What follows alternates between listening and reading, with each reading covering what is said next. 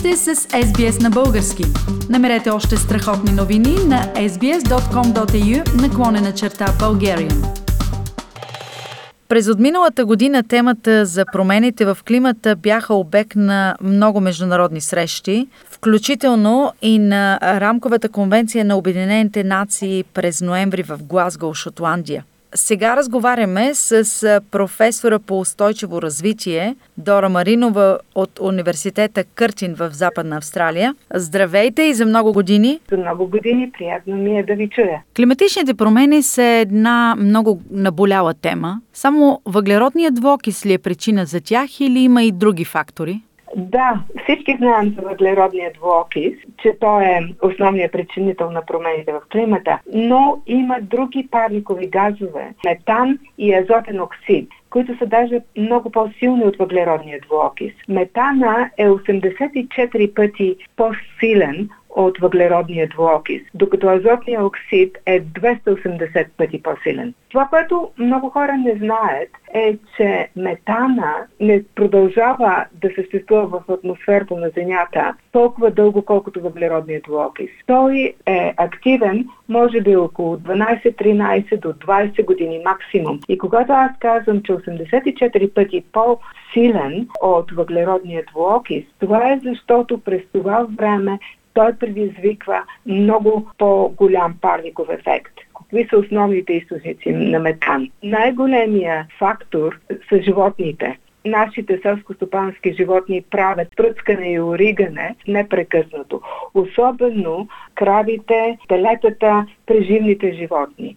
Темата обаче за храната и по-специално за месото, за което сега стана въпрос, не беше коментирана на срещата в Глазго, Шотландия. Доколко е важно да обръщаме внимание на това, което ядем? Много е важно, защото не само, че метан е много силен газ, но самото производство на храна допринася за 34% от парниковите емисии. И това е еквивалентно на 18 гигатона от въглероден двуокис, произвеждан на година. И 80% от това се дължи на животинските храни. В страна като Австралия ние имаме голям избор на плодове и зеленчуци, на други зърнени храни и може би трябва да се замислим какво точно консумираме и какви са последствията от това. А къде стои Австралия по отношение на консумацията на месо? Аз мисля, че когато чуем фактите, ще видим, че това е още един показател, по който тя се отдалечава от световните спогодби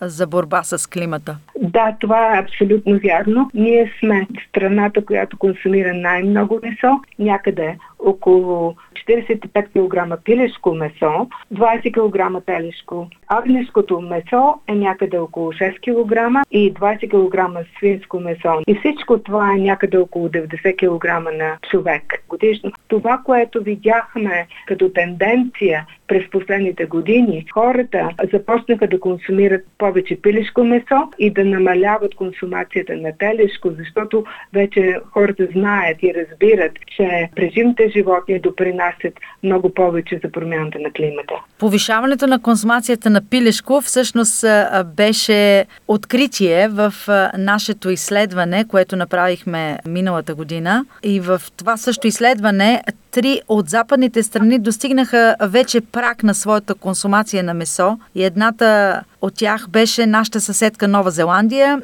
и другите две бяха Канада и Швейцария.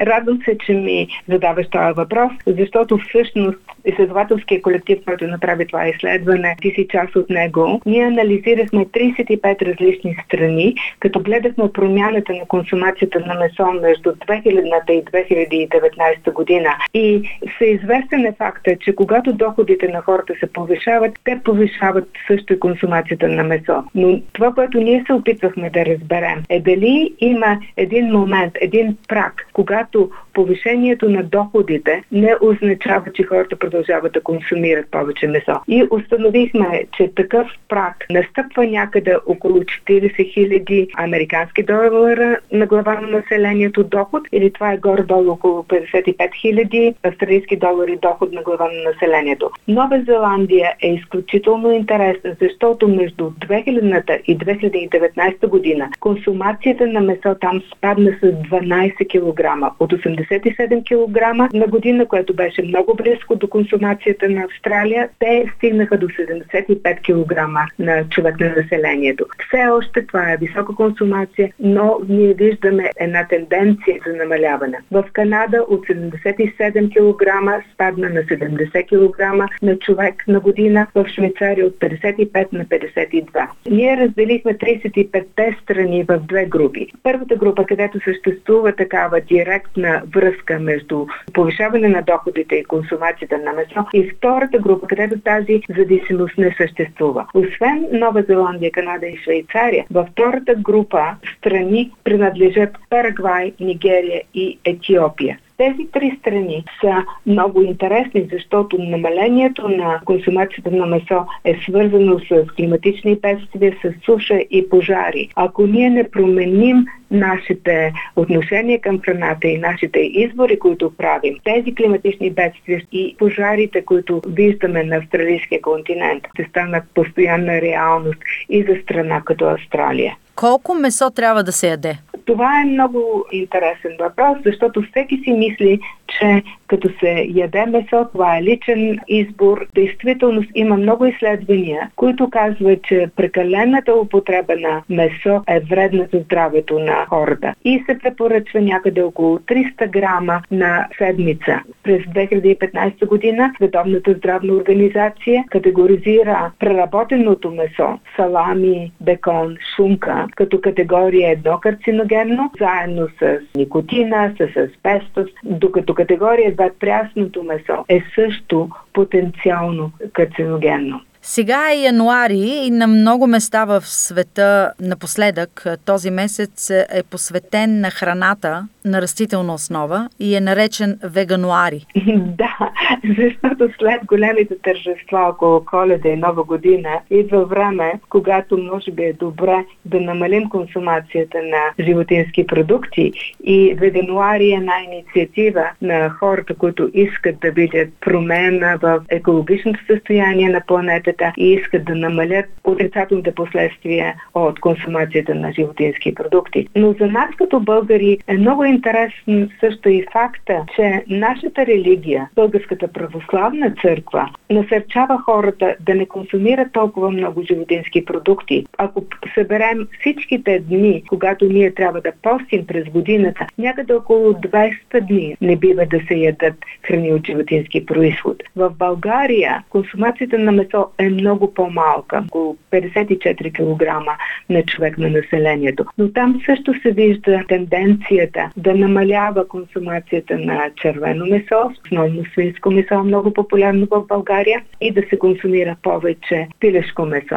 Пилешкото месо поначало има много по-малки негативни последствия от екологична гледна точка, но то е свързано с повишен риск за зоонозни заболявания, които възникват от животните и след това се прехвърлят на хората. Причината за този голям риск е защото обикновено пилетата се отглеждат в условия, където има много животни, в сравнително малко пространство и всички вируси много бързо се разпространяват. В момента ние сме в пандемията COVID-19. Това е едно зоонозно заболяване. Някъде преди 15-20 години Световната здравна организация ни предупреди, че ние ще виждаме все повече и повече такива зоонозни заболявания, ако не променим начина по който се храним и ако не променим консумацията на месо. Дай Боже тази 2022 година ние всички да започнем да консумираме всичко, но в модерация, за да бъде а, по-добро нашето здраве и по-добро здравето на нашата планета. Точно така.